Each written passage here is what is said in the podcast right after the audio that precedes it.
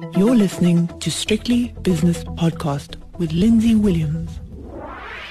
The JSE has opened its doors for another shortened week because of the Easter holiday that is just behind us, and four days have gone by since we last spoke to Nick Kunze. This is the opening, and Nick Kunze is from Sanlam Private Wealth. Nick, on Thursday night, the S&P closed, I think, at 2,787.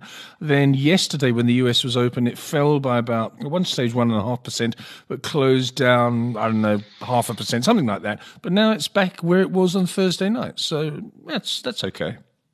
Yeah, Lindsay. Good morning. Yeah, welcome back. It's been a yeah, it's been a strange one having a, a lockdown Easter. You're sort of blurring that line now between sort of holiday and, and stay at home. But anyway, yes. back on my desk in my in my study. Um, yeah, nice. it, it's an, I guess a, a little bit of a, a risk on field this morning, as you pointed out.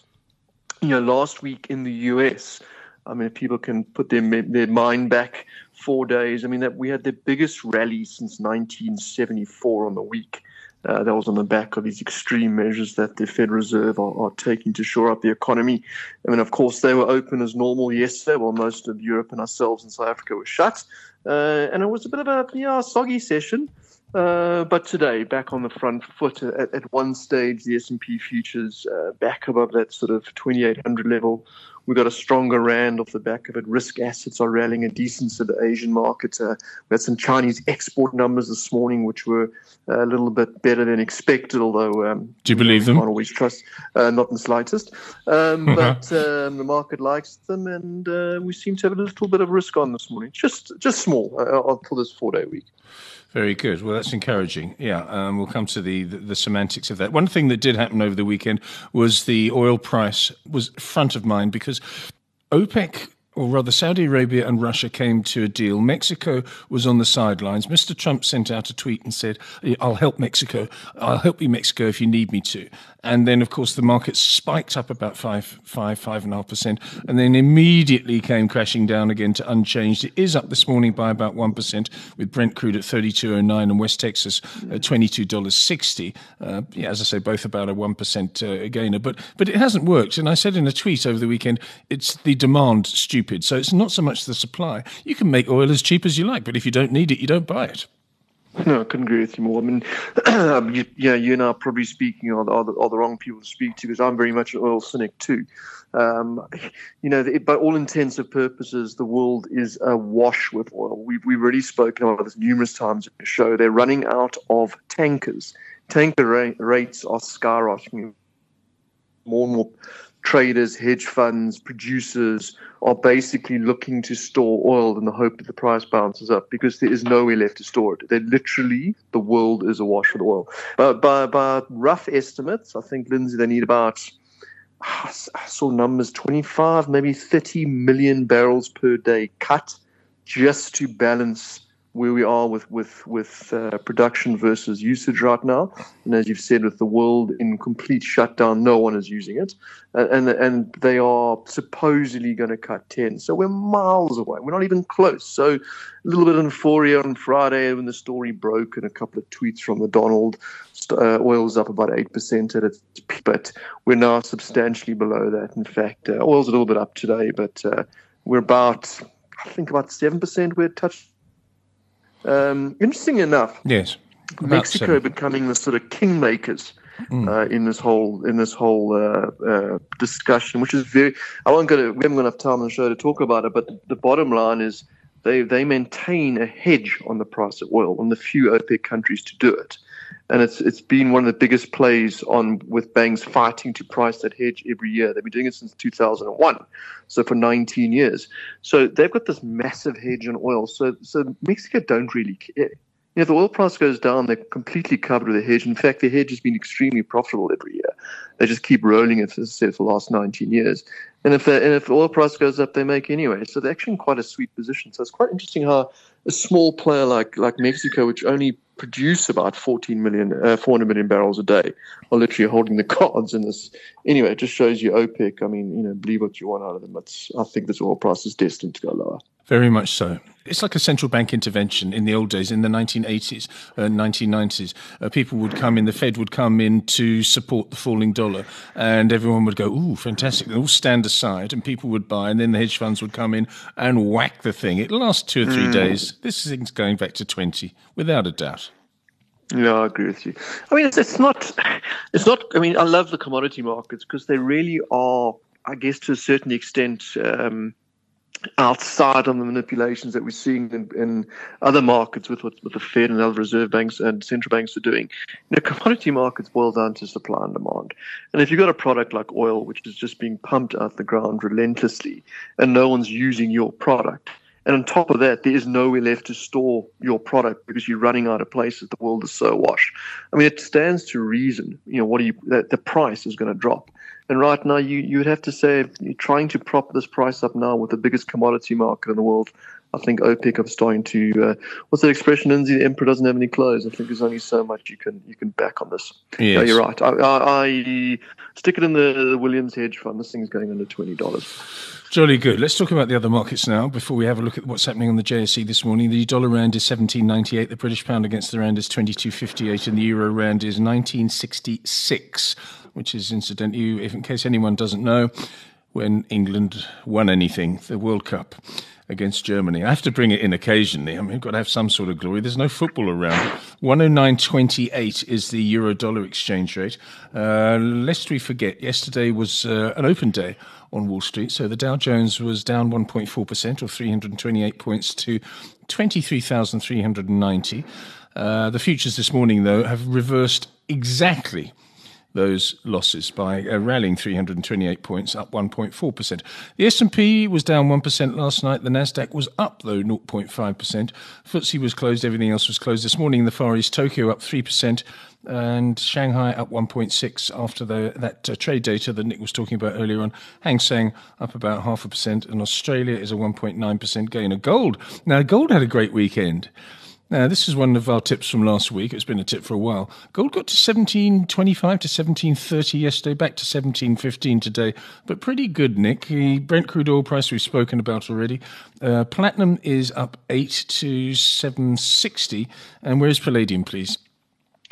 Uh, up 2% currently, $45, $2,240 per ounce. Okay, just on, on the gold front, everyone suddenly realised that this time, mm. this time it is a safe haven. And it, it, it's really done Definitely. exceptionally well. It wasn't that long ago that it was back at 1550. And now here we are, uh, multi year highs, I think it is. Seven years to make it exact. Yeah, last time here was, uh, I think it was in uh, 2012 or 2013.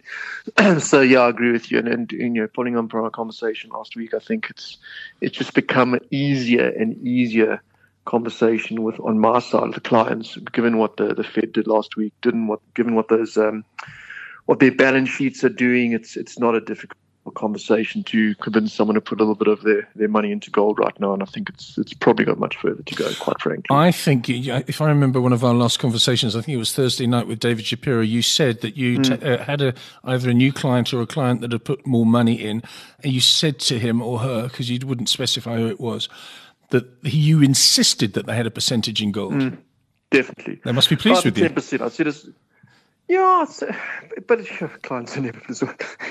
You never take the glory on the upside. It's always your fault. But Mm. Um, I, I, just think it's a it's a logical decision. You know, even if you're not looking to, in inverted commas, make money, I just think it's you you need that hedge. It's just like you know, just put it in your portfolios. If you have five or ten percent into gold, a new gold or some sort of gold product, given what we you know over long term, I suspect the dollar is going to weaken. I just think it's the right call, and it's, it's displaying it's it's what it's doing now. And I, I certainly think I say this is not a I'm not a gold bug. I'm just literally from the fact saying like just use it as a hedge. You know, use it as a as a downside put in your portfolio. Have some exposure to gold. I think it's the right call. Okay, stock exchange news service. The big one this morning is Capitec results. Tell me about those, please. The share price down a bit. Yeah, not. I mean, they weren't bad. Um, they weren't bad. They was a little bit better than expected. I mean, Capitec. Ironically, everyone tries to play the uh, South African economy versus Capitec, and yes, they they are very exposed to what should we call it, the lower LSM group or, the, or that, that part of the economy, which unfortunately is going to be more under pressure. But um, I must tell you, the they are one of the most capitalized banks. I mean, their, their cash in their balance sheets is, far exceeds the other banks. So from that point of view, their their risk department or, or that part of that bank is, is extremely run business, uh, well run business. They really are good. There was the disappointment though, and I think this is maybe why the share price is a little bit down while the other banks are up. In that, uh, and I was quite surprised with this. They said, and I quote this: they decided to support guidance of the South African Reserve Bank and decided against declaration of a final ordinary dividend. So market was a little bit uh, uh, upset by that, but you know headline earnings are up by 19% and full year earnings almost by 18%. So decent set of numbers, but there's always two sides to the, the dividend story. The one side, the bulls always say this is a good story because uh, obviously you want to have some some cash in your balance sheet. We might be heading into tough times, and it's a better call. Um, but of course, you get the other side of, of people who rely on a dividend in this environment where there is very little yield anywhere. Mm. And to cancel a dividend upsets a certain portion of his shareholders, quite frankly. Well, yeah, there so it is. I'm in, I'm in the middle there. I'm Total dividends, it says here, per share decreased by 57% to 755 cents per share from 17, um, 1750 cents per share in the previous year. Obviously, that's because of the full year, mm. uh, the, the, second uh, half dividend not being declared or full year dividend. But what will mm. happen is, of course, if things, get, if we come out of this uh, relatively unscathed, and they do as well, then they'll just pay a special dividend to make up for it. Maybe they'll do that. Yeah, I agree with you. I agree with you. And, and and, quite frankly, Capitec have never been ones. They're not like the other banks. They're not big dividend payers. Um, and I think it must be important to note those who are listening that they're not they're not effectively cancelling their dividend. I think you know I think a lot of these banks are, as I said, taking guidance from the Reserve Bank. You'll see it offshore as well. They just uh, they haven't quite said it in so many words, but they're just postponing it. You know, they traditionally are big dividend payers, and I think uh, once things return to normal, the South African banks and the Capitec will will certainly return to dividend paying. Yeah, I've only got the short form announcement because I wanted to look at their uh, outlook statement. I don't know if you got the full results there, Nick, because the first thing, one thing that David Shapiro always tells me is the first thing he looks at is the outlook statement, so he can get an idea of what's going to come forward, and then he goes back and looks at it, which is quite a, a nice trick. But um, when you get a short form announcement, it's it's short for a reason. It doesn't have an outlook statement. Have you got anything else? No, that was literally a short form announcement. They came out with a couple of one-liners at uh, six minutes past seven this morning, uh, and that's that's pretty much it. I don't know if typically these are followed with uh, by some form of a like a conference call with analysts usually later on. Yes. Uh, I think there was one this morning because if my memory calls me, our bank analyst wasn't on our morning meeting because I think he was listening to Capitec. So I'm sure we'll get feedback as the day progresses. Anheuser-Busch is revising its dividend proposal and reschedules its annual shareholders meeting. The share price up though, so it's obviously mm. not obviously not bad news. Um, Invicta well, Holdings. Another dividend story there, if you, mm. if you picked it up, Lindsay, that they're cancelling half their dividend. Anheuser-Busch. Oh, okay market doesn't seem mm. to mind too much. Nothing else really. Um, what news? What's in the diary this week, Nick? It's a short yes, week again. I've actually got on my screen. I was going to interject if you didn't bring it up. So we have a short week, but thankfully, thankfully, thankfully, dear listeners, we have some potential market moving news other than COVID nineteen mm. because today kicks off the US quarterly earnings season. Ah, with JP so Morgan, I think or some mm, Wells more Fargo. importantly, Lindsay, mm. what, what? Yes, correct. But what the big one is for me, um, this is this is the first. This is exact. This quarter earnings season is exactly when COVID nineteen started to kick in. Uh, when it was, certainly when it was gathering pace in the first three months of this year. Yes. So it's definitely going to give quite a good insight for, for us and, and I guess analysts um, to see what this full knock-on effect is, because this is literally at the start of it. So as you said, we've got J, uh, we've got um, JP Morgan out, usually out about midday Joburg time. Uh, there's going to also be commentary from uh, Jamie Dimon, the CEO. I mean, he was uh, recently hospitalized for heart surgery, but he's back in his job. Uh, then we also get Wells Fargo later, also before the US market opens, and we get Johnson and Johnson too.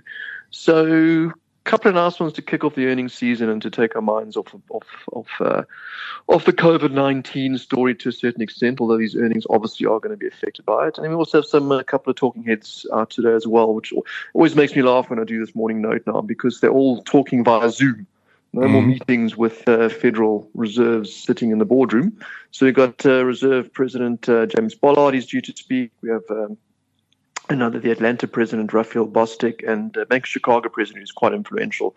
That is Charles Evans. He's also speaking today. So quite a busy diary to to start off the short week actually. Very good. Let's have a look at some of the shares that are making headlines this morning after around about uh, 45 minutes of trading. Uh, Nick, I'm going to look, i go for the golds to start with because they're on the top of my leaderboard. DRD Gold up 20%, Sibanye Stillwater up 13 and a bit percent, Implats up 7, Northam up 7, and Harmony up 6 and two thirds percent. So the diggers are doing well.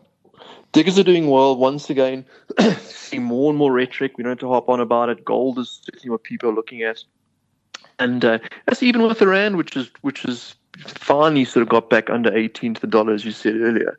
So even with a stronger rand, there's a definite appetite for uh, for the precious metal and, and, and, that sort of space. So, and I see that they're up hugely in the states on Friday. I mean, I think DRD Gold at one point up uh, almost 20% in the US. So, a lot of overseas shareholders also starting to look at the golds, which ironically might actually bode well for certainly for our balance of trade in South Africa, which is maybe why you're seeing a bit of a stronger rand. Very good. Uh, Sasol down 9% at 67.75 is what I've got. Obviously disappointed about the fact that the oil price isn't going down, but it certainly isn't going up. Life Healthcare down four and a third, TFG down four and a bit percent, Resilient down three and three quarters, and Fortress A down 3.2 percent. Any stories there? Anything outside of the ones I've spoken about that are doing something this morning? No, just just as I said, uh, continue to see um, certainly the, I guess the ones that affect. I've got City Lodge down seven percent, Sun International down eight. So tourism, uh, obviously with the, with the country maintaining our borders still shut, that's taking a knock, and obviously clothing retailers too. I picked up a story on the weekend, Lindsay. I don't know if you did. If you want to comment on mm. Dis-Chem. No. Uh, over the weekend, they came out saying they're looking at not paying uh, their renters. Um, oh, not another one. I checked, yeah, last time I checked on Sunday when I walked into Dis-Chem to uh, to buy some goods, they were still trading as normal. So I think that is pretty naughty, actually, if that if that story is true, and I believe it is because there was a press release mm. off the hmm. back of that. Yeah, mm. distasteful. Even if they weren't doing totally. business, but if they are doing business, mm. then it's even more so. I understand that the finance minister is going to be making an announcement later on today. Is this true? Uh, I got a I tweet. looked on my. Oh. Yes, I, I, also saw a, a, tweet in that, Lindsay. You know, I actually looked at um, uh, on the Reuters under my sort of South African Rand stories, nothing. I looked under the South African Reserve Bank stories, nothing. So I, I can't find anything on my side. I only picked it up on the Twitter sphere.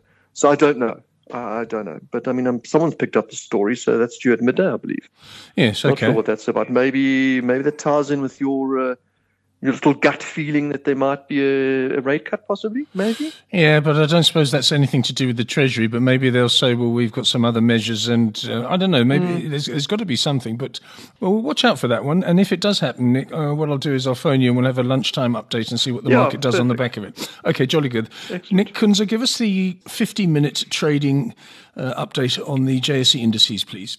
Yeah, okay. So on this uh, on this Tuesday, on the shortened week, it's not a bad start to it, actually, quite frankly. A little bit off the highs, but uh, the all share nonetheless up a percent at the moment, 469 points, 48,481, the number there. JSE top 40 doing much better, up 600 points, 1.34% firmer, 44,421. And if we drill down to the individual indices, we have basic materials up 3%, technology shares up 2%.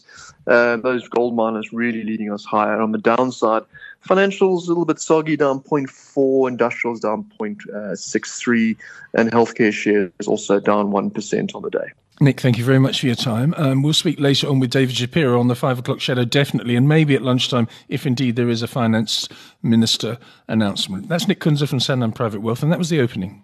The views and opinions expressed in these podcasts are those of Lindsay Williams and various contributors and do not reflect the policy, position, or opinion of any other agency, organization, employer, or company associated with strictlybusinesspodcast.com. Assumptions made on the analyses are not reflective of the position of any other entity other than the speaker or the author. And since we are critically thinking human beings, these views are always subject to change, revision, and rethinking at any time. Please do not hold us to them in perpetuity.